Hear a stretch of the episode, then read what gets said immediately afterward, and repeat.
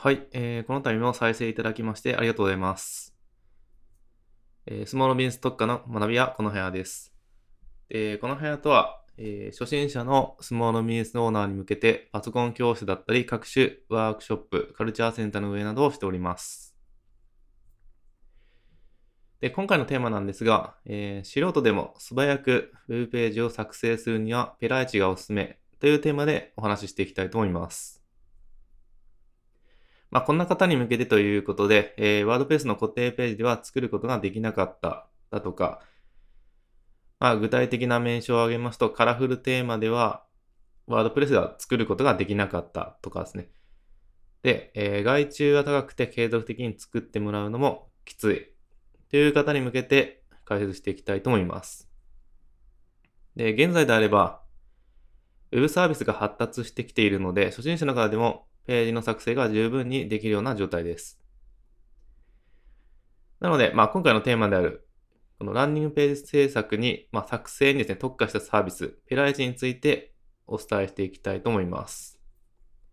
でちなみになぜペライチなのかっていうとこなんですけど、まあ、初心者の方でも再現性がある程度あるからですね。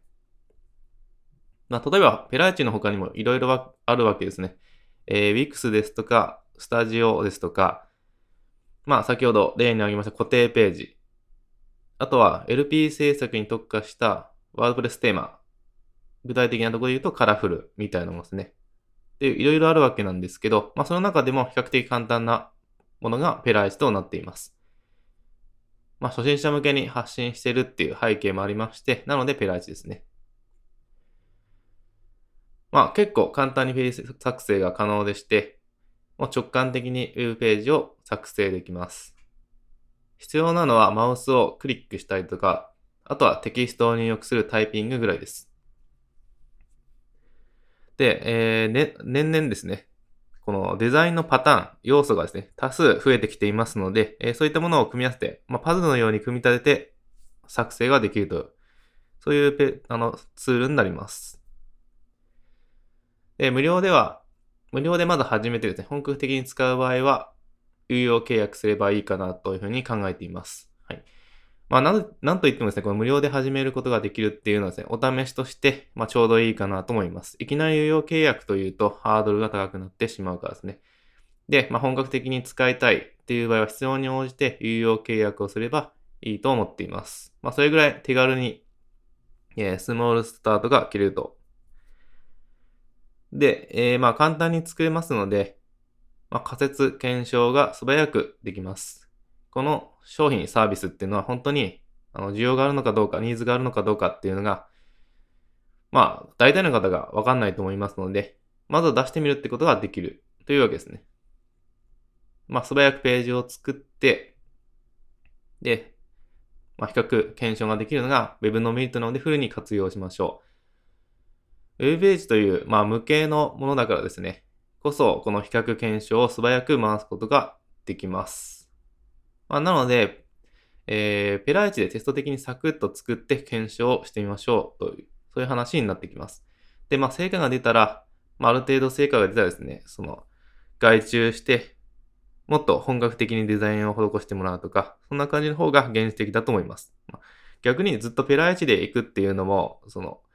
せっかくこの商品サービスは成果が出るって分かったものをずっとペライチでいくっていうのも、まあそれまた問題だと思いますので、本格的にですね、もっとより良くしたいときに外注を利用する方が、まあ、うまい使い方なのかなと思います。はい、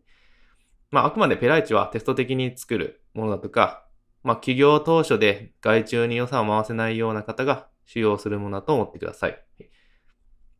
まあなんでかというとデメリットも当然あるわけでカスタマイズ性が乏しいです。あらかじめ、こう、用意されたデザインパターンをそのまま使う感じになりますね。細かいところの編集っていうのは、まあ、フォントのサイズを調整するぐらいですね。細かい余白の調整なんかは、ほぼできません。あとはデザインが被ってくるっていうところですね。わかる人には、これはペアージで作ったんだなっていうのが分かってしまいます。まあ、その方の考え方にもよりますけど、あ、ペライチで作ってるってことはテスト的なんだねとかですね。まだ企業当初であまり外注に予算が回せないんだねとか、そんな印象を持たれることがあります。はい、まあ一応メリットもあるんですけど、デメリット面もお伝えしています。はい。まあデザインが被る問題は、あの画像を利用するっていうのでもいいかなと思います。まあなので自分で画像を作る。で、作ってみてどうしても素人臭くなってしまうって場合は画像部分をですね、外注するとか、そういうふうに部分的に外注を利用するのもありなのかなと思います。そうすれば全体を外注するよりは予算はかなり安価になるので、はい。まあ、そんな感じでやってみてください。はい。まあ、どうしても全体の外注が難しいっていう場合はですね、部分的な外注もありですよっていうことですね。はい。なので、まあ、カスタマイズ性が乏しい、デザインが被るの解決策としては、画像をですね、使って少しでもオリジナリティを出しましょう。で、まあ、結果が出ると分かったら、全体的な外注も検討しましょうという話になってきます。はい。でということで、えー、この度は再生いただきましてありがとうございました。スモールビジネス特化の学びはこの部屋でした。